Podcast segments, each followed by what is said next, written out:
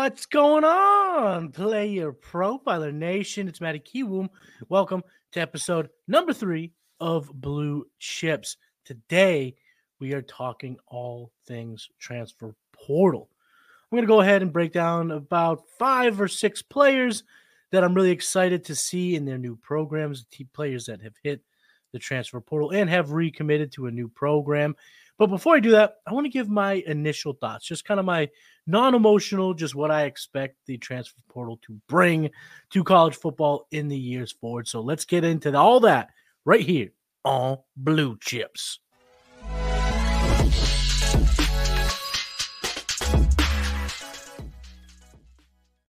So as I said, I'm going to start by just giving my thoughts on how I see the transfer portal impacting college football going forward, because what we've seen now in probably the busiest year of the transfer portal is that playing time early is a big deal for these recruits coming out of high school. This is kind of directed more so, I would say, towards the quarterback position more than others, but it can be across the board that going to your first school, going into the NCAA to play college football, the most important thing, I think, for a lot of these high-end recruits, especially the 5-star, 4.5-star quarterbacks, is going to be playing time. I think they're going to start gravitating now. This is kind of where I see it going.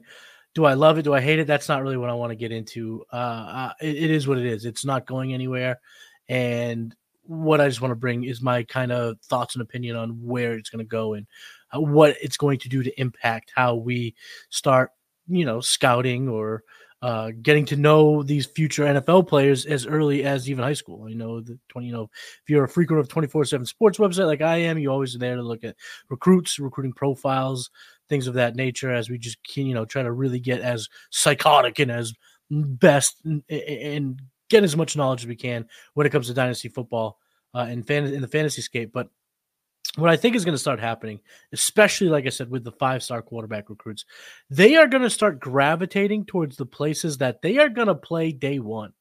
And that doesn't necessarily mean the big programs. I think the days of the big programs kind of stockpiling 5-stars are numbered. Let's just look at the transfer portal this year. Dante Moore, Malik Murphy, big-time recruit going to Texas. Malachi Nelson, Ty Thompson. These were all quarterbacks that when they – Kyle McCord. These were all 4.5, 5-star, blue-chip baby prospects. Cue the Leonardo DiCaprio meme from Once Upon a Time in Hollywood. These blue-chip kids went to situations and they didn't play right away. Brock Vandegrift is another one. 5-star quarterback went to Georgia, lost the job, and now committed to Kentucky. And we're seeing these big-time recruits having to transfer to lesser programs than where they initially committed, doing themselves, in my opinion, a disservice in terms of their overall career in college. Malik Murphy's going from Texas to Duke. Malachi Nelson's going from USC to Boise State. Ty Thompson went from Oregon to Tulane. And what I think is going to start happening, Kyle McCord obviously went from Ohio State to Syracuse. Now there's a little bit of ideas floating around that it's because they have a good schedule. And with the expansion of the NCAA playoffs, Syracuse could be a dark horse to get in. So it might be a little savvy move on McCord's part. But anyway, I think we're going to start seeing the inverse of these transfers. Where the Malachi Nelsons go to Boise State, the Malik Murphys go to Duke. These kids go to these smaller programs, play well, get on tape, put something on vinyl, and then go to the big-time programs. Because these big-time programs, I think what we're going to start seeing, which makes sense, is why develop a freshman when you could poach a junior? Why develop a 5-star freshman when you can get yourself a 3.5-star, but who's balled out at Western Kentucky. And that might be poised to take that next step in a bigger program. And the quarterbacks that we're kind of seeing this now, your Will Howard, who we will talk about here in a little bit, going from Kansas State to Ohio State, Riley Leonard going from Duke to Notre Dame. Dillon Gabriel, even from Oklahoma, but that Dillon Gabriel's just been everywhere. Dillon Gabriel has been on 5 different teams in college. He's really taken advantage of the portal. Aiden Chilles, again, went to Oregon State, played, wasn't necessarily a big-time recruit coming out. He was the number 7 quarterback. He was a top 60 prospect. But now, after getting a couple years under his belt at Oregon State, and he didn't even play at Oregon State. Remember, D.J.U. was there. But his whatever he was able to convey, whether it be at practices, through his coaching staff, however, is now going to get him a chance to play at a Michigan State program that is hopefully on the rise after they made a coaching change this year.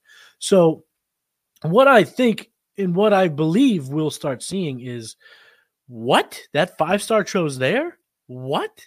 That 4.5-star is going where?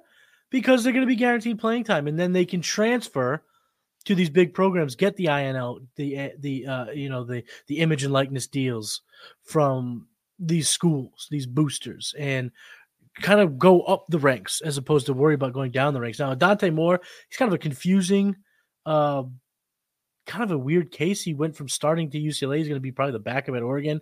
Now we're talking about Dan Lanning leaving, going to Bama.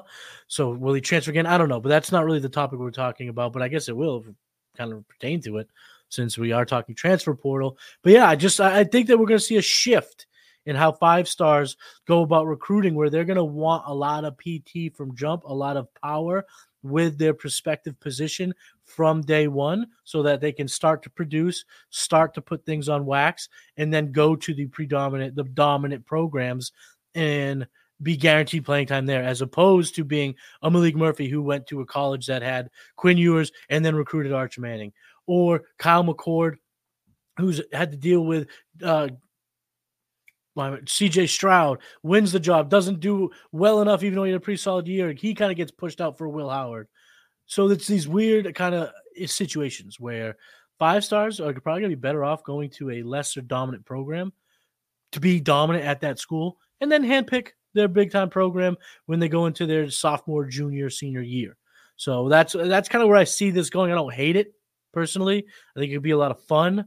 I know it's annoying for the college football purists to see stuff like this happening, but I think in terms of covering it, the sport of college football, covering fantasy and draft stuff like we do here on Player Profile, it's just going to make for a lot of fun. It's just more transactions, more change, more rapid pace. It's just going to lead to a lot of fun aspects, in my opinion, when it comes to, college football in general and the transfer portal. So that's my overall thoughts. Now I want to get into 5 players, talking about really two programs, but 5 players that I'm really excited to see in the 2024 campaign. But before we do, I want you guys at home, well, you blue chippers, to know about the Dynasty Dominator.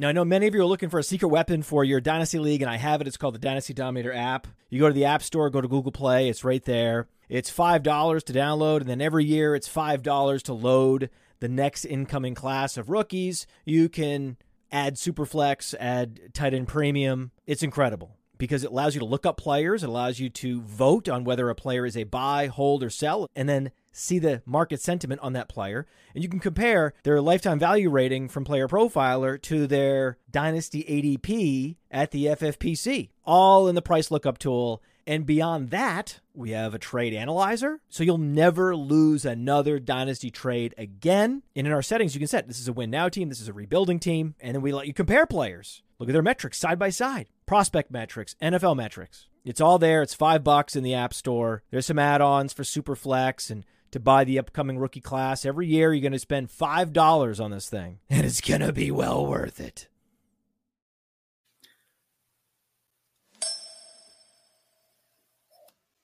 Matty Kiwum here, Blue Chips, episode 3. We talked about my overall thoughts when it comes to the transfer portal. Now we're going to break down a handful of players that I'm really, really excited to see in their new programs, as Nick Saban used to call it. And shout out to Nick Saban for a great career, one of the best of all time in terms of the sport of football, the best college coach I've ever seen, created one of the most dominant programs in the sports history. So shout out to your retirement.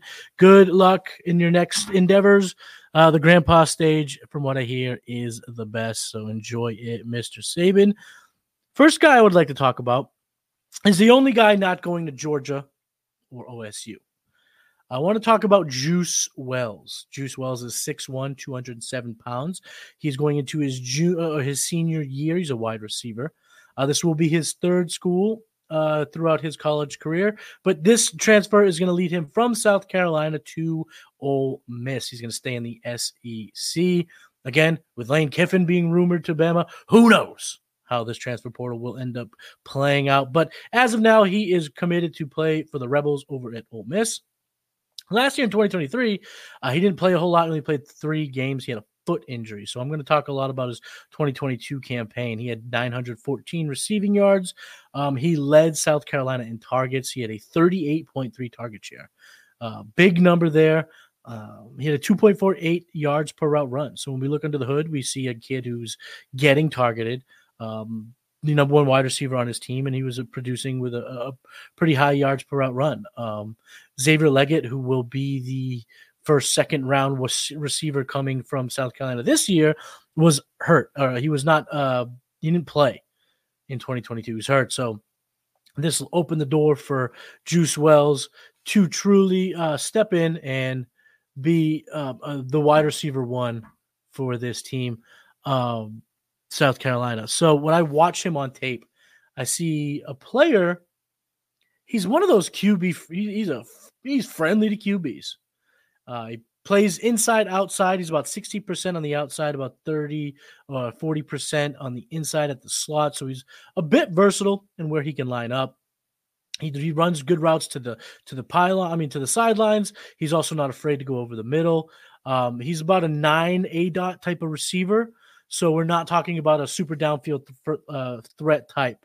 We're seeing a player that, again, is very QB-friendly in that he can find pockets, find holes in the defense, and really display some strong hands, really, really good at securing the catch. So I like what I see from Juice Wells. He's in my my rankings for 2025. Let me pull that up actually real quick of where I have him in my 25 class. My cornerstone rankings over at patreon.com/executives. You can catch that out there. I got Wells as my 5th receiver next year. He is my number 20 receiver overall when I do my cornerstone rankings, which is 2023, 24, and 25. So I have him above names like Tez Walker, who's coming out this year, Josh Downs, Marvin Mims, who came out last year, Michael Wilson, who came out last year. So I do like what I see. And I'm also going to drop this today. This is going to be new. So Blue Chippers, sit back. I have some news to announce. I've been developing a way to display or a way to convey what I see out of these players and who I want to comp them to play stylistically. And the problem is I'm not going to sit here and pretend like I'm, A1 scout, like I know football like the back of my hand, like I know all the techniques and the strategies and the winning points and I can't pretend like that is exactly what I know yet. I'm still really green in the scouting department, in learning how to kind of project and scout, essentially, these guys that are going to be in the NFL soon. So I've been trying to come up with a way I can display my comps, that I want to go deep cuts and be super, super accurate. Truth of the matter is, at the end of the day, I think for our listeners and the people who follow me and the way I talk football in general, it doesn't make sense for me to take these deep cut receivers, these receivers that you may not remember, these receivers who didn't amount to anything. I want to use the guys the players that mean something. If I say he looks like this guy, you'll know what I'm talking about. So I'm going to use good players, even when I don't believe that they are exactly carbon copies or could reach the levels that they've reached in the NFL. So basically, my working play style comp that I will give for all these guys and anyone else going forward, this is how it will go. It will be the player I see when I watch them. And then I have a 1 through 5 scale from very low, medium, high, very high. And the word I'm going to use is projectability. Projectability is a term that's frequently used in baseball. And what it means is when I see a player, he reminds me of this guy in the NFL. How much do I have to project for him to get there? Now, very high would be he's got a lot of things to do to get there. There's a lot of things that have to bounce right. And then very low would be he's him. This is exactly what I see. This is exactly what I expect him to do in the NFL. Because sometimes, like, for instance, when we get to Will Howard, I'm going to drop my comp. And you can be like, you think he's going to do that? It's like, well, when this guy came into the league, he wasn't necessarily doing the things he's doing now. There was a lot of projectability to his profile. So it'll be the player of the style that I see most likely, and then I will give a 1 to 5 scale using very low to very high projectability. So the working play style comp that I have for Juice Wells is Chris Godwin. And I give it a 2, a low projectability. I think he could be Chris Godwin from draft capital to production to his role in the NFL. I really see a lot of Chris Godwin, very similar size at 6'1", 210, very QB friendly, a guy that can win on the outside, a guy that can win on the inside. He can get open for his quarterback when needed, a guy who is capable of carrying large volume. So I think that Chris Godwin is a very good comp for Juice Wells. And as far as the transferring from SC to Ole Miss, Jackson Dart, he's a quarterback at Ole Miss. And from what I've seen of Jackson Dart, he is going to be good enough to keep Juice Wells high on the receiver lists heading into next year and throughout the year. He's good enough to keep Juice Wells really, really exciting in 2024. So I like the combination. I think it was a good decision for him to go to Ole Miss. He has a chance to be really, really competitive now in the SEC as opposed to just being in the SEC. So Juice Wells, great spot. I like what I've seen out of Juice Wells. Very, very excited to see him next year and beyond. These next two players transferred to Georgia. So there's two Georgia transfers that I'd like to talk about here.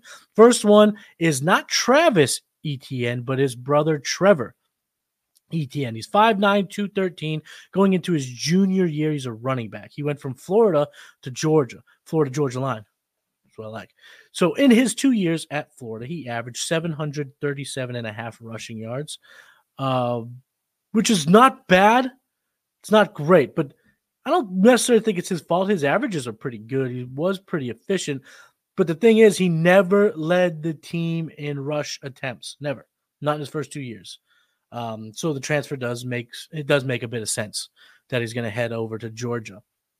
What I do like out of his statistical profile is he's shown, at least statistically, that he's improved in the passing game, that he's gotten better in the passing attack. He went from 9 receptions in 2022 to 21 receptions in 23. And again, my entry level to be excited for receiving prowess is 20 receptions, and then it climbs from there. So he's just over that mark to be like, okay.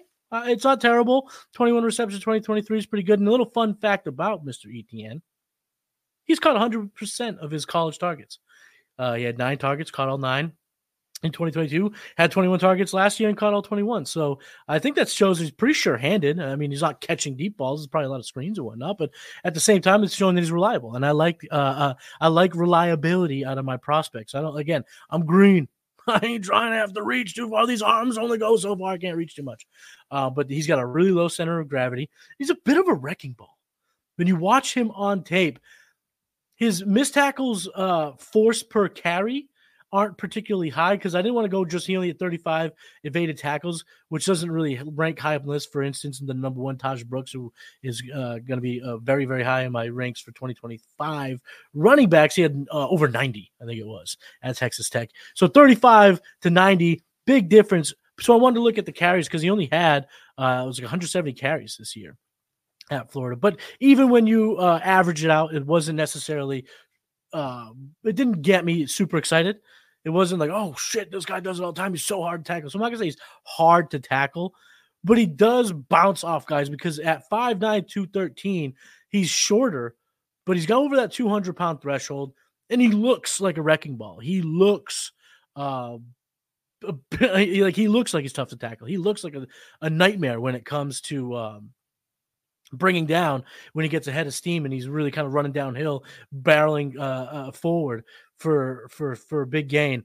But I think when I watch him and when I've kind of taken all the factors, I don't think he has the ceiling of his brother Travis. Travis Etienne was, a bigger high school recruit, a better high school recruit, had 1,600 total yards as a sophomore at Clemson, was a national champion. The pedigree, the resume, and probably the skill set overall is going to always lean Travis, but I don't think that means Trevor's bad. I don't think it means Trevor's bad. I like what I see when I watch Trevor Etienne play. When you see the height, you're immediately like, he's a short guy, but he runs kind of mean. And remember, Kenneth Walker's 5'9". Kenneth Walker ran mean. Kenneth Walker took some time to develop in college. I'm not calling him Trevor. I'm not calling Trevor Etienne Kenneth Walker, but I do think it's important for us to not discount Etienne because he was only a 3-star recruit, because he was never the lead back at Florida. But at Georgia, we'll see how he's used. See, the thing about Georgia that's tough for running backs is that they typically go with a split backfield, and he is projected to split carries with Branson Robinson, who redshirted in 2023, showed promise as a freshman in 2022. So I don't think Etienne comes in as the bell cow by any stretch. I think we're looking at a 50-50, kind of we'll see how it scales off between the two. So I don't love that he went to another spot that he's not necessarily going to get more touches, because I want to see what he gets, because his best game at Florida is when he had 23 rush attempts. He had over 170 yards or 120. For sure over 120. Might have been 100. But he had 23 carries, and he went berserk. And when you look at it, at a lot of his games, he's pretty efficient. But as we know with running backs, sometimes it's the rhythm of the game, and as they get more and more touches, they can get better and better within the game goes on.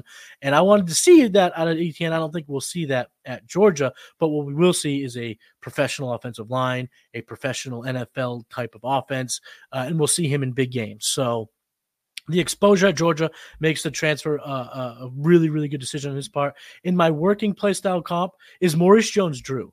But I'm going to give that a 4. That's a high projectability. I don't think he'll get the draft capital. Maurice Jones-Drew in the second round. Maurice Jones-Drew had multiple seasons at UCLA, over 1,000 yards.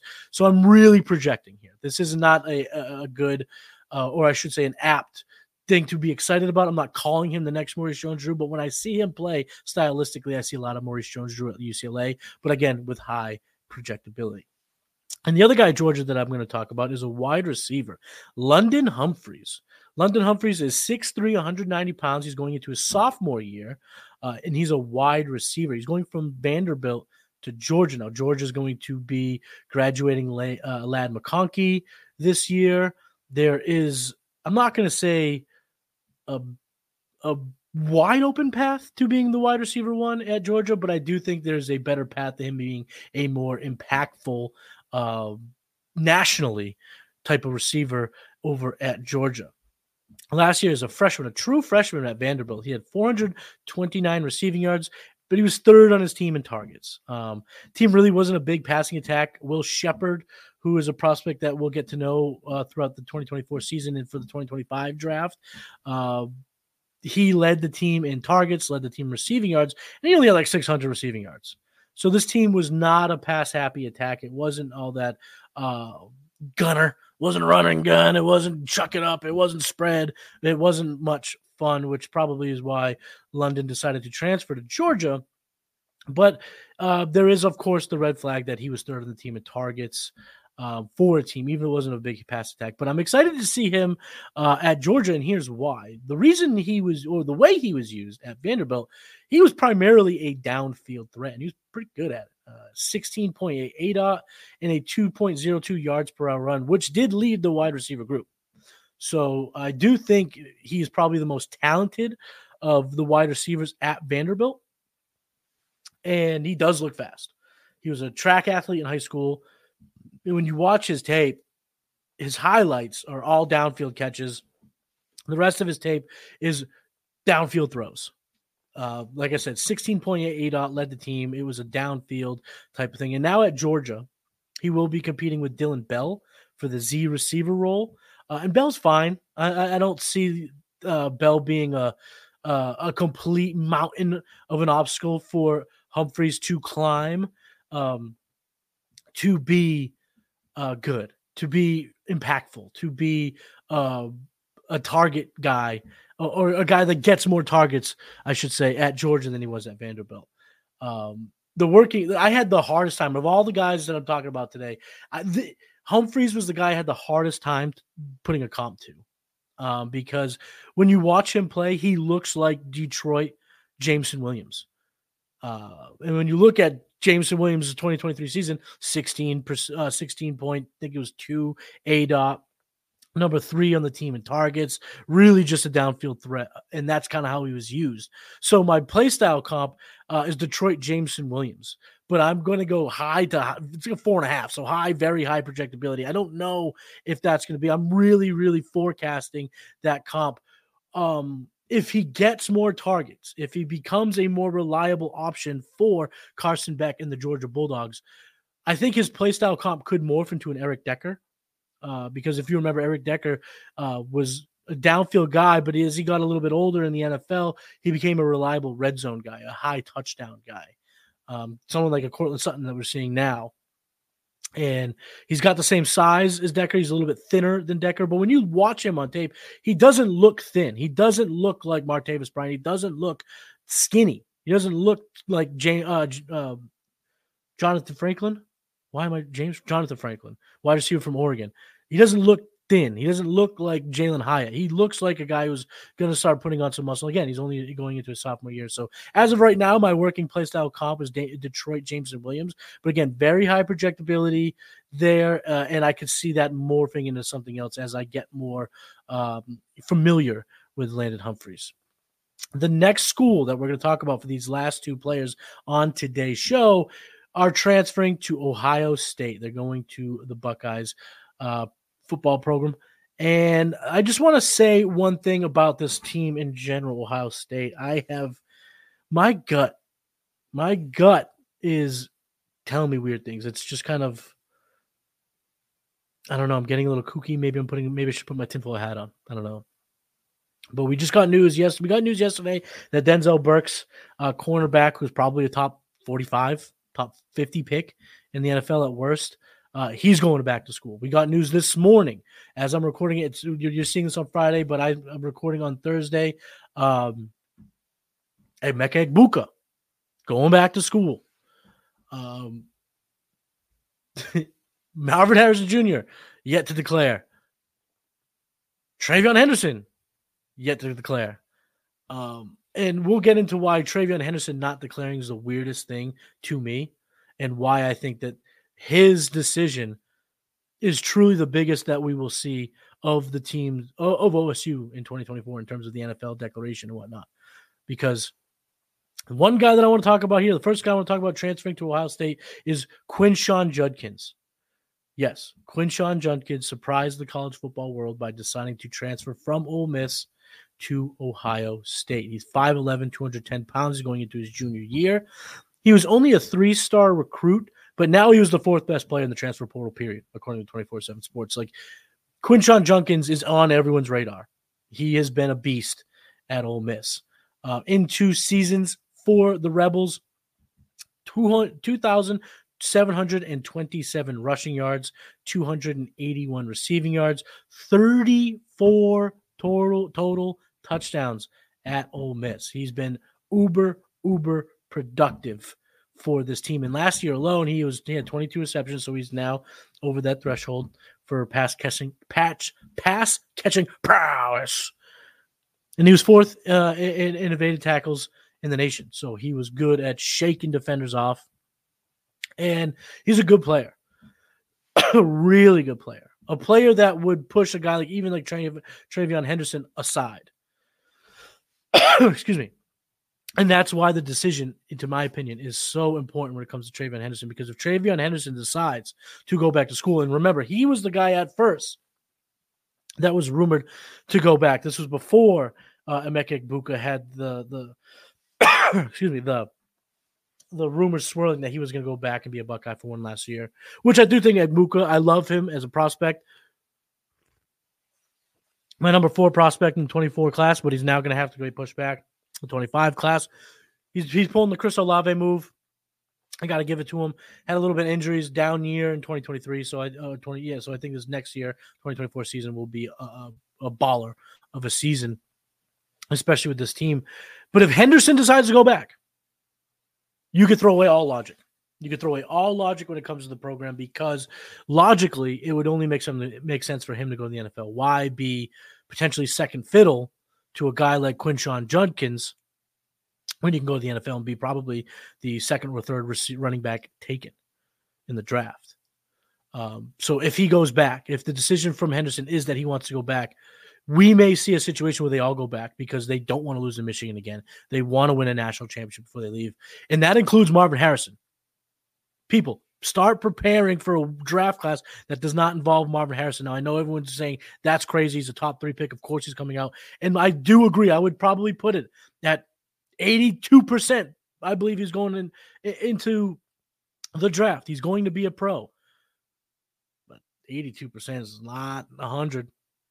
And I'm starting to think, these kids who are making money in college now, they care a little bit more about winning, leaving their legacy behind, not losing to Michigan every single year that they've been in college, making a run at the national championship that they didn't get to do this past year, especially losing to Missouri in their bowl game. Could it be happening? I don't know. But again, we're talking Quinshon Judkins here. This is transfer portal day. I just had to get it off my chest. I've said it a few different places, but I gotta say it for my blue chippers. And when I look at Quinshon Judkins on tape, my working play style comp is Isaiah Pacheco, and I have a very low projectability because I think he'll get better draft capital. I don't know if he will have as good of a 40 time as Pacheco. He might not have the high end speed that Pacheco has, but when he runs, I mean, at 5'11", 210, he looks like Isaiah Pacheco. He runs vicious. He runs mean. He looks like he's mad at the ground. Each step makes the earth go, ooh, ah, ah. Quinshon Judkins, very low probability to Isaiah Pacheco, so I believe that Isaiah Pacheco's the floor because I do think he'll get better draft capital. I think he will have more hype. He is a bigger prospect. He comes from the SEC. So I do think that my play style is Isaiah Pacheco, but very, very low projectability needed for that one. The last guy that I'm going to talk about today is someone I really did not know a whole lot about, but I have dove into quite a bit, and I'm actually going to dive into even more so because this prospect he's an enigma. He's a head scratcher. He's potentially great. I'm talking about Will Howard. 6'5", 242 pounds. Say that again. Let me say it on my chest. 6'5", 242 pounds. He is a mountain of a man. But what he is not is a prolific producer at the college level. Last year in 2023, he had 2,643 passing yards, which is below guys like J.J. McCarthy, who is routinely getting knocked for not throwing the ball enough. That was less than D.J.U., who's always been kind of talked about as an underwhelmer. And then he threw 24 touchdowns, 10 picks. Now, you might be saying 10 picks, that could be fluky. Nope. He has accuracy issues. His best season, and he's been in college for 4 years, his best season was 61.3% completion percentage. That was last year. Not good. Not good at all. But he's got a tremendous opportunity at Ohio State. I understand why Ohio State decided to make him their guy, brought him in to be the quarterback that they hope can get them over the Michigan hump and then fight for a national title, because my working play style comp for him is Josh Allen. Now, I will say it's a 5, very high projectability, but Josh Allen had accuracy problems at Wyoming. Josh Allen did not get a chance to lead an OSU Buckeye offense that will get national recognition, that will get all the hype in the world. Josh Allen was a project coming from college. Monster of a man. Cannon, mobile. Like I said, very high projectability on this comp, but it's tough to not see Josh Allen when you watch Will Howard play at 6'5", 242 times. Oh, excuse me, 6'5", 242 pounds. Big kid. And last year, he did run for 364 yards. Josh Allen did have a 500-plus rushing yard season at Wyoming and has had multiple 700-yard rushing seasons in Buffalo. So I do think that, again, I am projecting a ton here when I give him this comp. I don't think he's going to be as athletic as a Josh Allen, but he can move. He can throw the ball far. There are moments that are in his tape where you go, wow, what an arm. But again, accuracy is such an issue. But he's going to be throwing to Emeka Egbuka. He's going to be throwing to the best wide receiver in the class, Smith. He is potentially throwing to Marvin Harrison Jr. He's going to be having Quinshon Judkins or TreVeyon Henderson or both in his backfield. He is going to be surrounded with weapons that he has never been able to play with. His best, teammate was probably Deuce Vaughn over the course of his career. And I love me some Deuce Vaughn at KSU, but it's not what he's going to have at Ohio State. And if I didn't say it, he is going from Kansas State over to Ohio State. I mean, Ohio State is bringing him in to be their quarterback for 2024. A lot can happen there, and a lot of potential can be seized, I'd say, by Will Howard, given his athleticism, his frame. If he can be if he can be more accurate, if he can be the playmaker, he could be a potential first-round pick, because the 2025 class at quarterback right now is not all that. The picture's not clear. Is J.J. going to be there? J.J. McCarthy is going to go back to school. I think he should, because the 2024 class is loaded at quarterback. Next year, we're talking about D.J.U. if he can resurge. We're talking about J.J. McCarthy, Drew Allar, if he decides to come out, Drew Allar, which is another Josh Allen type of comp, a type of Jalen Milroe.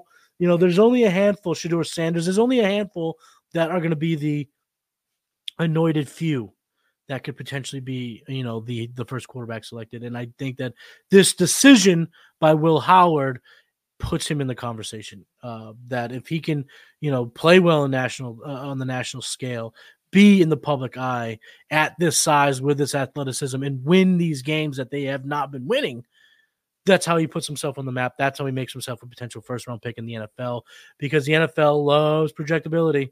And so do I. But that's going to be today's episode of Blue Chips. Thank you guys so much for rocking with me, my Blue Chippers out there.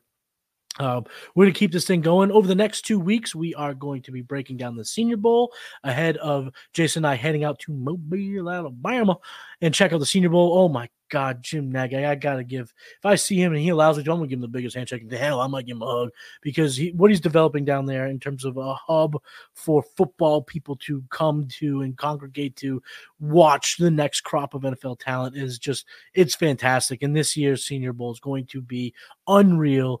Bo Nix, Spencer Rattler. I'm just excited to see those guys play quarterback. I hope Michael Penix goes, because I want to see Penix versus Nix. I want to see that competition, because that's where I think those two are tiered out in my quarterback ranks. But Xavier Leggett's going to be down there. I mean, it's just so star-studded. I'm missing so many guys that I'm excited to see, and I'm also excited to see running backs like Rasheen Ali, Dylan Lobb. Like, there are just so many players down there that I'm very, very excited to see. So over the next two episodes of the Blue Chips, we'll be breaking down a little bit of preview, a little bit of Senior Bowl preview on Blue Chips. So just want to get you ready for that. I'm Matty Kiwum. You can get me on X at Matty Kiwum. The Game Plan and Trade Gods are in a bit of hiatus, but they will be back before you know it. Futurecast just dropped with Ian Miller from the 33rd team. We did a 1QB 2-round mock rookie mock. So check that out with me and the OG Theo Greminger. And of course, head over to the Executives of Fantasy Football YouTube channel. Subscribe those videos. Hurdle every Tuesday, Wednesday. The playoff watch long will be restarting. That's with me and Cody Carpentier. And then go over to patreon.com if you just can't get enough of my analysis. Patreon.com/executives. You can pick that up here. And don't forget to like this video, subscribe to the Player Profiler YouTube channel. Maybe leave yourself a comment. I will get back to it. But I'm Matty Kiwum. I will see you next time. Peace. Hey, I want to take a moment to thank you for tuning in. It's important to me that all of our media be free. This is only possible because of you, allowing a true independent sports media enterprise to thrive unlike any other in the business. So please subscribe to the All In Package to continue to make all this possible, to ensure that all of our stats, information, data, content is available to you, especially you, the people that get the site and get the show.